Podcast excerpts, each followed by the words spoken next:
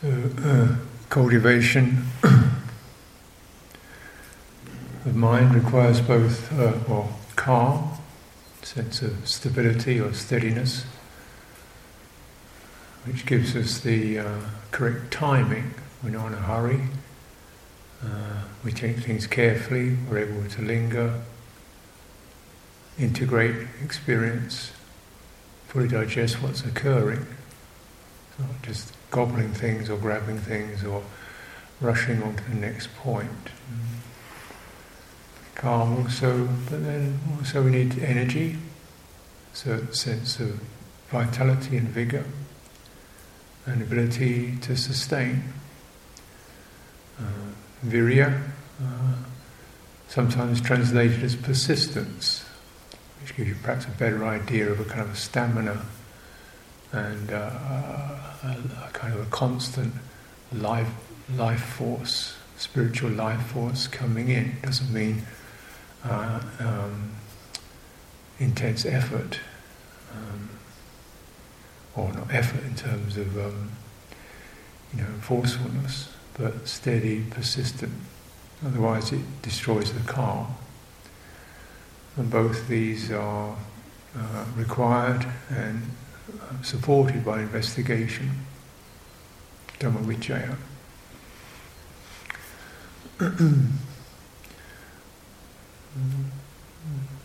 so, uh, when we recollect the uh, enlightenment factors, you have sati, mindfulness, and then uh,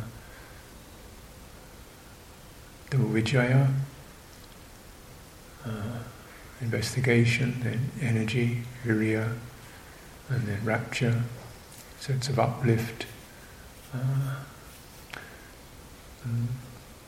then passaddhi, soothing, and then samadhi, state, uh, integ- composure, collectedness. It's like uh, the process is one of breaking the old habits or abandoning the old habits, the ruts, the fixed attitudes, and so forth, patterns, programs of the mind, and the kind of crust that builds up. We get very much encrusted, um, set in our ways, because they offer a certain stability. We know what we're doing run in accordance to familiarity. So these have to be investigated because they become ossified and rusty, and what might have been useful years ago is no longer useful, was not established through wisdom, mm-hmm. established without wisdom. And kind of, there's a certain breaking that's required. It's a hard word, but rather like breaking the crust of something or easing up the rust on a rusty joint. Yeah, or perhaps even more useful learning to make a stiff limb more supple by gradually stretching it and soothing it and working it and inquiring into it. Uh, dealing with an organic system, and so there's a sense of um, how you handle uh, uh, organic system. You don't wrench it, but you definitely work on it. the sense of calm purpose to do that. And the benefit, as this is done with uh, care and intelligence, is that uh, there's an energy is released. With both the energy that uh, is involved with the practice, but also where we've been stuck, as we free up, a new vitality comes in. We start to see things in a different, fresher way. Uh, we experience a, a, greater sense of being, uh, more fulfilled. We feel um, there's new lights coming in, insights arising. Um, yeah. Because the ossification of the mind uh, uh, tends to dull it and, and, limit its capacity. Very much so in our machine age, it's very, it's quite easy to morph into a kind of machine. Running machine, mean a system, uh, mechanical processes, automatic procedures, because that's kind of what the world requires and that society expects. Automatic name, number, this, that, this, that, fill in the form, put the plastic in the machine, that's it, get the result. And we, we kind of, we have to learn those systems. And eventually that's how your mind starts to operate.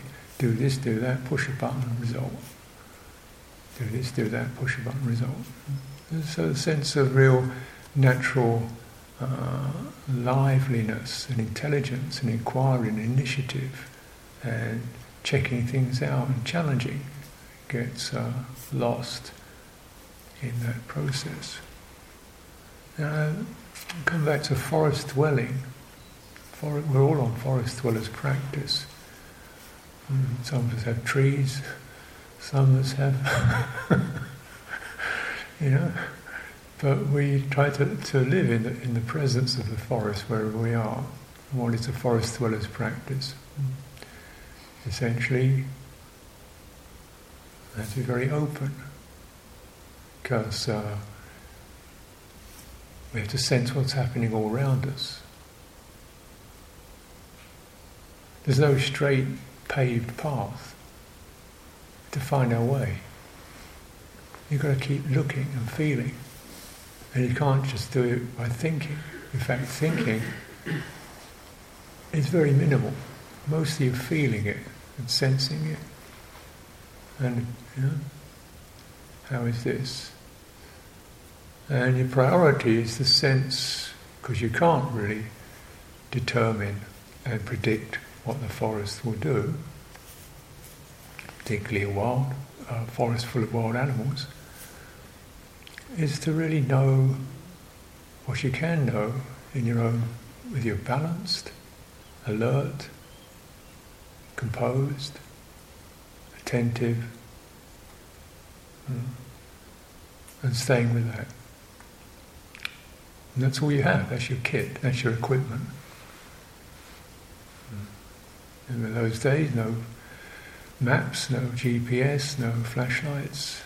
Uh, just you are the equipment. No books, no guidebook, you are the equipment. Here you are.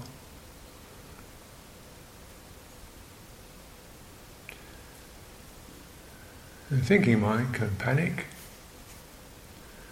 or riffle through learned procedures Forest dweller has uh, more faith and courage. This is the way the Buddha walked, therefore, this is the way I walk.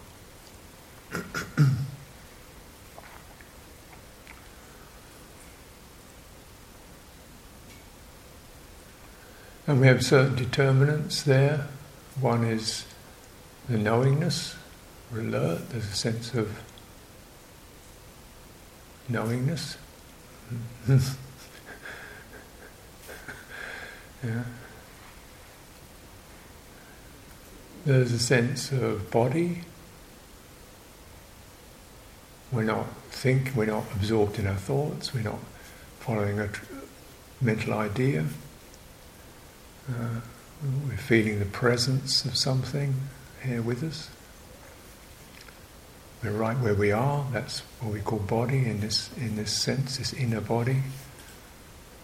Your energy body, your vitality is there, not somewhere else. You're fully in it, from the soles of your feet to the crown of your head, your back, your shoulders, your hands. It's all there. It's all relevant. You don't look at any detail. You just want the whole thing.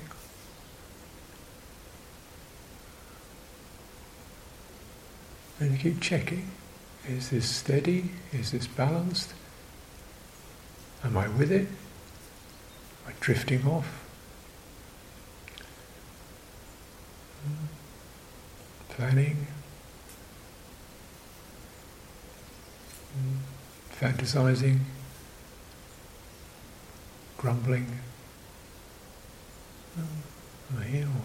Oh, no time for that now.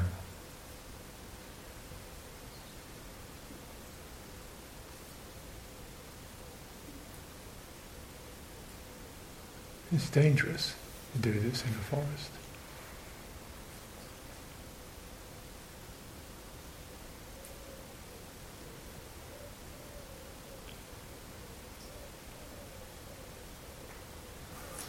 An inquiry is into your own equipment.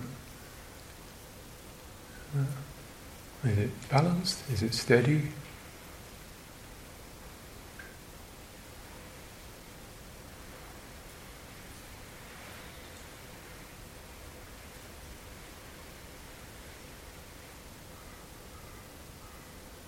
what's running.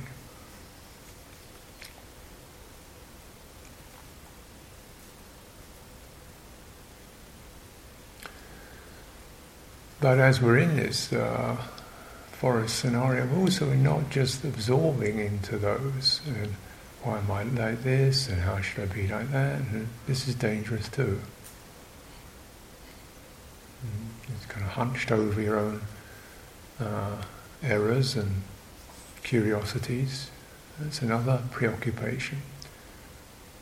A certain sense of just lightly attuned to feeling tense or negative or hungry or grasping or you know, something in me clutching for something, security, for knowledge, for understanding, something in me resisting, don't want to be here want to have something to bury myself in, want to be stimulated by something. You know, that's kind of, you can feel it. Um, not clear, irritated. What am I supposed to? You know? What am I supposed to? What should I? What am I? You know, these kind of mental signals of the mind coming out of its preoccupation. It's like um, you know pulling a blanket off a of a sleeping animal. He looks up, what's going on? You know, blink, blink. You know, what am I? Here, body, stay open.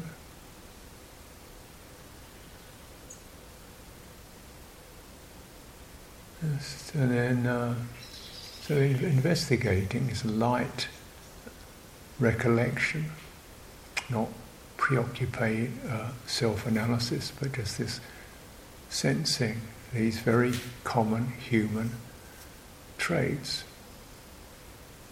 Some of them probably not just human, but all sentient creatures will experience this fear, uncertainty. Um, is it such a bad thing? Or is it just, yeah, that's what sentient creatures experience? Mm.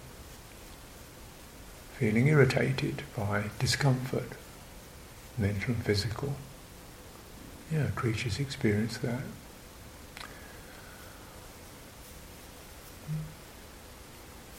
And this is really uh, this investigation. It's calm. It's also sympathetic the way the doctor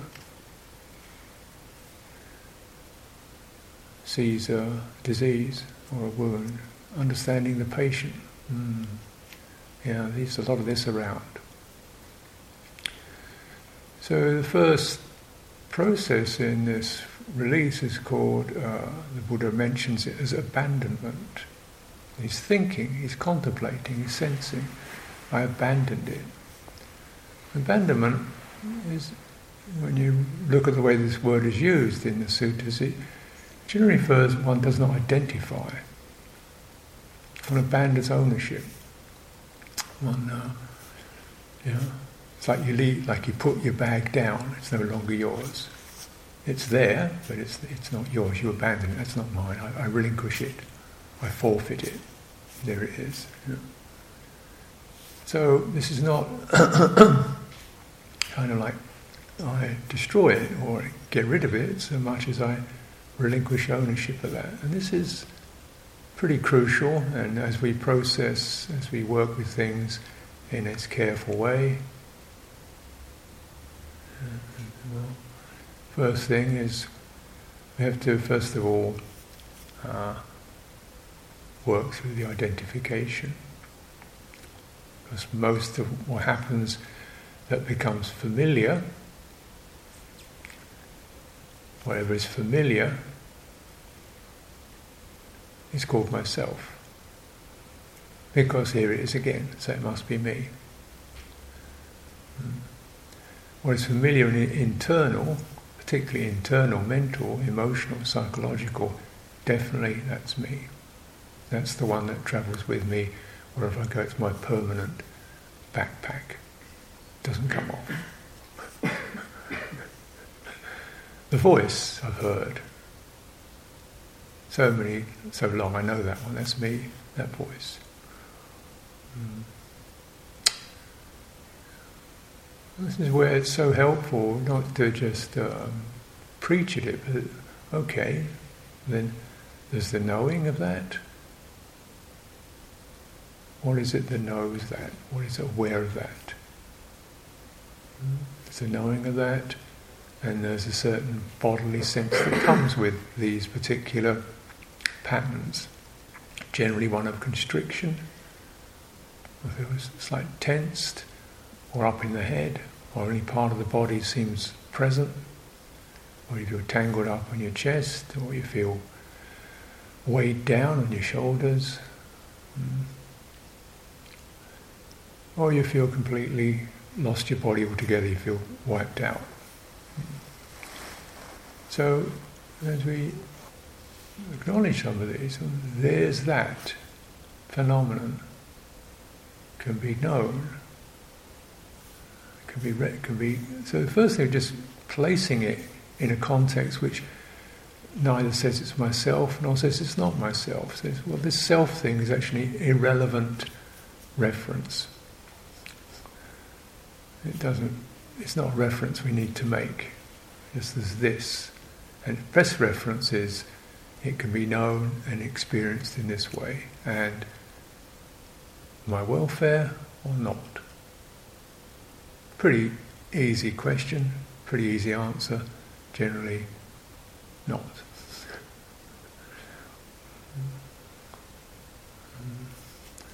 Then the recollection of the skillful the beautiful as this.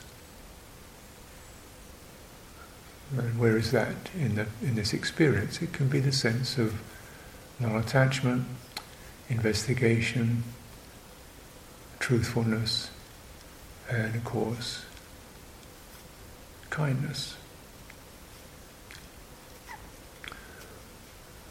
It's like we're soothing a crazy creature.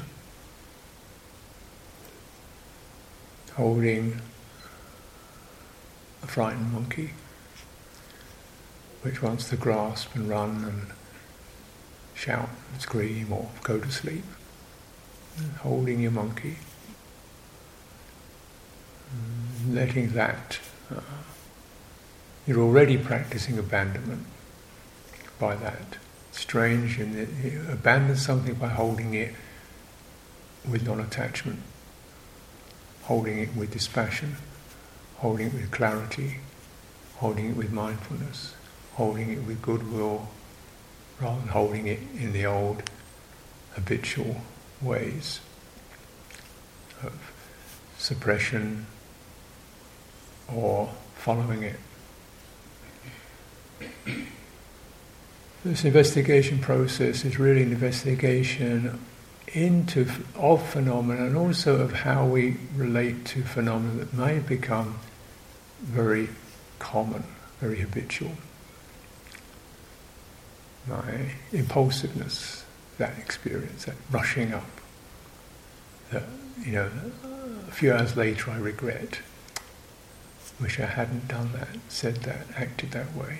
Mm. Yeah. Mm. Things of this nature. How does that? So we're calmly investigating these.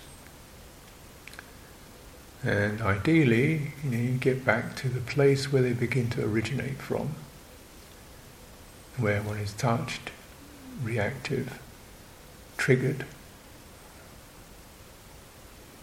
So there's no way we can get to that place if we're always uh, reacting to our mental states and either dismissing them, or suppressing them, or following them, or whatever. You, know, you can't penetrate unless there's a sense of openness, goodwill. How is this? An investigation, which is carried through with the spirit of, of goodwill. This is for your harm and what will bring around your welfare. What does this particular experience need in order for it to release? What does my frustration need? My boredom. When I get bored with sitting here hour in, hour out, hear the same old things. Another day, here we go again, another day, another dana. What's all this about nibbana? There we go again. What's needed? Come out of that. How is it in the body? Can you extend your awareness more thoroughly, deeply? Body's a great place because you can always find some little places there which can be opened out in your chest, in your face, in your throat, in your neck. Just and vitality comes through. Yeah. You notice whenever you get into habitual states, you're probably going to find a certain dulling effect. Shoulders come over, uh, numbing out. And right there, coming down your back, your neck, your head. Doesn't seem to be related to the particular problem you're thinking about. That's why you have to develop this uh, intelligence to know it's the answer is never exactly where the problem is. Mm.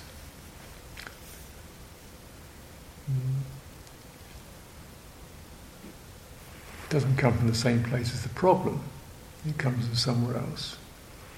So we get a sense of stepping back, overall picture. Overall, how does this affect the overall state? Remember, we're still in the forest. How does this affect the overall state? The openness, the completion, the wholeness. If you lose that, you're bound to be embedded in something. And there's a clear, well, there's a fairly constant inclination to get embedded in something. Embedded, because bed is a good place to be.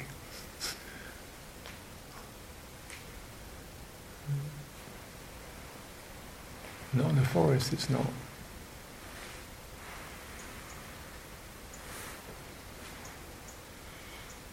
Waking up. And this is not a kind of frantic waking up, but just a steady, steady finding where your vitality is, drawing it up, opening your body up, making it a firm reference that's going to stand with you. Because mm-hmm. that is your equipment. In our mechanical lives, we transferred all our intelligence has gone out into devices, gadgets, maps, compasses, books. Yeah. And so on. It's all we, all transferred all our intelligence gone outside us into devices that would do it for us. So we got kind of the very depleted and kind of lazy without even though we're frantic. We don't use the fundamental basic intelligence. And this is the only one that's going to wake up for Sambodhi. No device is going to get there. No system is going to get there. No rule book is going to get there. This is your equipment. Polish it. Steady it. If it feels good, stay with it.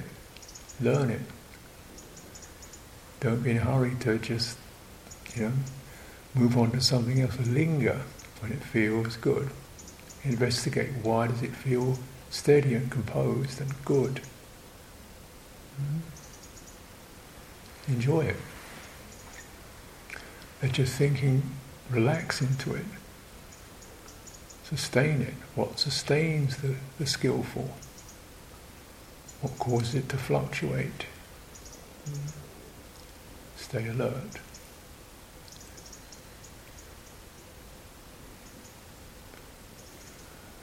And whatever, as the Buddha says, whatever mental state, skillful or unskillful, is apprehended in this way, this is food for the enlightenment factor of investigation of Dhammas. Skillful states, unskillful states, they're all grist for the mill. Even skillful states are something to maintain this sense of steady, open Mm-hmm. Doesn't mean you've got to look around at everything, it just means there's a feeling of the mind is not constricted. It is expansive, it is not hampered. It is hampered, we notice what's bring what's causing that. Where's the effect of that? Can you inquire and extend into that? This is investigation. It's the in this calm, centered, knowing way. It gives you a reference to, to an understanding that is beyond thought. This is why it persists even as thought subsides, with only minimal thought, just enough to barely know, to be able to name. Enough. Most of it's just through feeling it, sensing it, learning the roughness, the sliding, the grasping, the flaring, the sagging, and steadying, holding it carefully. And that holding will have its effects directly, directly. Don't need to have somebody there doing it. The system will do it for itself. So even uh, the Sambodhi experience and so forth is not self. It's not done by somebody. It's done through purity, awakening, realizing itself. So let's take some this opportunity for direct practice for our welfare. We have a good day. Yeah. Yeah and sustain it through the day. Try to not consider the day in terms of, you know, period of this, period of that, and time off, but try to sustain that. That's the most important thing, particularly when you leave the hall, where the mind can easily think, oh, well, new game. No, no, no, the game is always steady, open, investigate, stay present, don't lose it. That's always the rule.